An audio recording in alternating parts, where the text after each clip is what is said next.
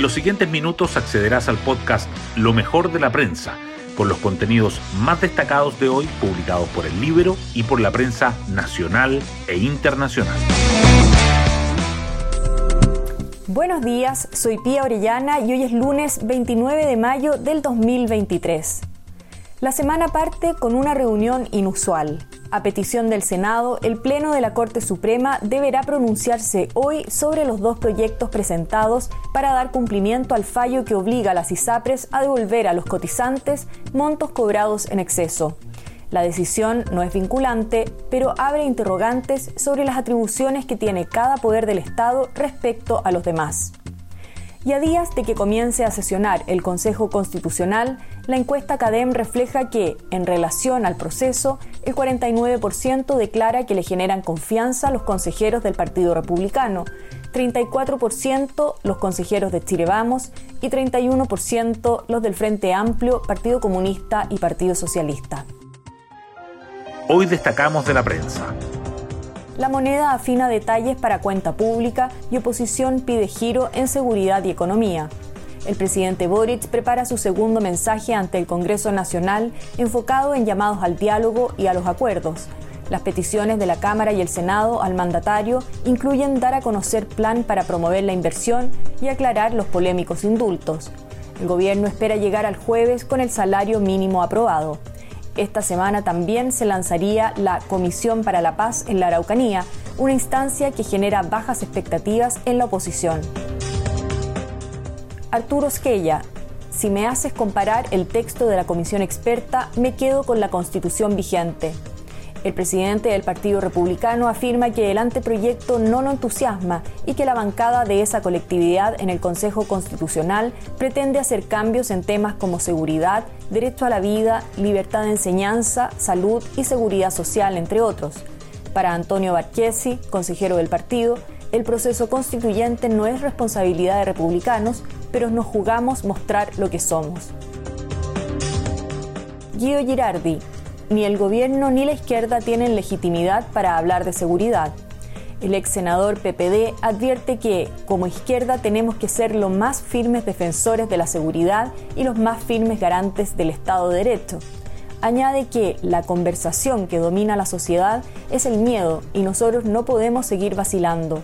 Su mensaje llega en momentos en que el Congreso y el Gobierno esperan retomar el incierto trámite de la agenda de seguridad tras la disputa por su ritmo. Ricardo Meves, no comparto el optimismo del ministro Mario Marcel. Una crítica ponderada transmite el presidente de la Confederación de la Producción y el Comercio al hacer un balance de la labor realizada por la administración de Boric.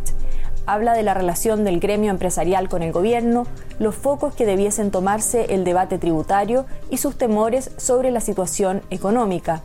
Hay elementos que me hacen ser pesimista, dijo. En el Libero, la casa en el barrio Yungay, cedida por Bachelet, que se transformó en un centro octubrista.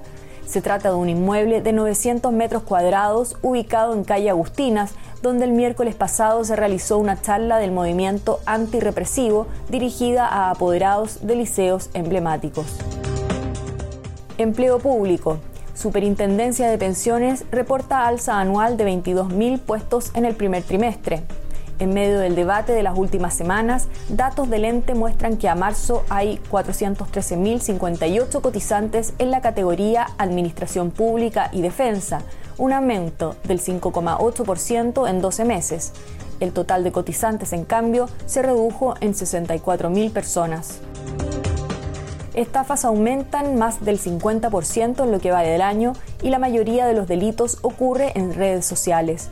La PDI ha registrado 8.758 denuncias a nivel nacional en los primeros cuatro meses de 2023, un 58,1% más que en igual periodo de 2022.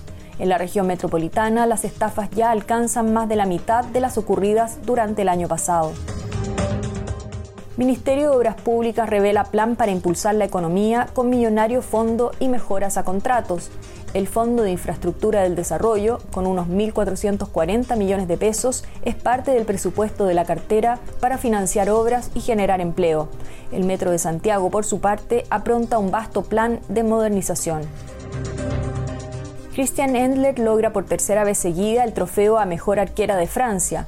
La capitana de la Roja, campeona de la liga con el Olympique de Lyon, recibe el premio a la más destacada en su puesto. En las categorías masculinas, Kylian Mbappé del Paris Saint-Germain fue elegido como el mejor jugador de la Liga 1. Día del Patrimonio registra más de un millón de visitantes en el país. El evento del fin de semana supera todas las expectativas con una concurrencia masiva a las más de 2.600 actividades programadas que incluyeron visitas a edificios históricos y palacios centenarios, entre otras. Y así llegamos al final de este podcast donde revisamos lo mejor de la prensa. Yo me despido y espero que tengan un gran inicio de semana.